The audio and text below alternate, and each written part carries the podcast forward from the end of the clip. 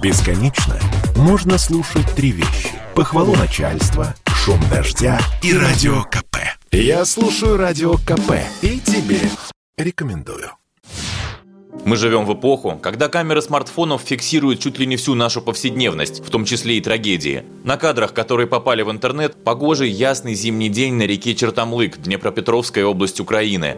Судя по голосу из-за кадра, снимает ролик женщина. В кадре двое мужчин. Один из них с бензопилой в руках выпиливает в почти прозрачном чистом льду прорубь. На вид примерно метр на метр. Второй, крепкий, немного полный мужик средних лет, готовясь окунаться, раздевается. Вот прорубь готова, и он солдатиком, чуть подпрыгнув вверх, ныряет в черный квадрат холодной воды. Хоть бы ты не заболів. Молодець. Мама! Боже, де він? О Боже! О Господі! Боже, де він? По видео это непонятно, но похоже сквозь полупрозрачный лед компания моржей-любителей видит, как белое тело мужчины быстро несет вниз по течению. Тот, что с бензопилой, все же пробует выпилить еще одну прорубь, сработав на опережение. Но смысла уже нет. Тело 38-летнего мужчины извлекут из реки лишь на следующий день. Это уже второй подобный случай за нынешний сезон, который был снят на видео и разошелся по сети. В январе на крещение на реке Оредеж в Ленинградской области точно таким же образом погибла 40-летняя женщина. Радио КП рассказывала о той трагедии. Ушла, ребята, ушла быстрее!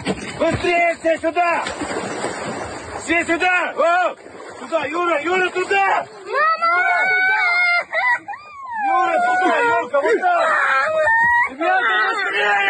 Течение в реке Оредеж быстрое, около трех метров в секунду. Водолазы нашли тело погибшей лишь на девятый день. Почему случаются такие трагедии? И что именно происходит с телом человека, когда ему не удается вынырнуть из-под льда? Радио КП обратилась за пояснением в одну из областных служб экстренного реагирования. Нам ответил Евгений Булкин, начальник управления поисково-спасательных работ.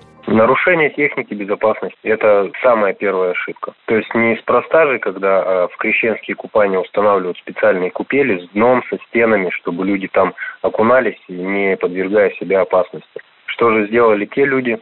Ну, сами видите результат на лицо. Ну, если это на реке, то, естественно, течение. А если э, предмет погружается в воду, то непроизвольно продолжается движение этого предмета. И не факт, что вы всплывете именно в той лунке. Тело-то смещается, даже если в настоящей воде. Потом очень трудно сориентироваться и вынырнуть именно там, куда вы ныряли. Чтобы поморжевать, у россиян средней полосы остается еще месяц-полтора. Поэтому напомним, ни закаливание, ни самые эффектные фото для соцсетей не стоят вашей жизни. Будьте, пожалуйста, осторожны. Василий Кондрашов, Радио КП.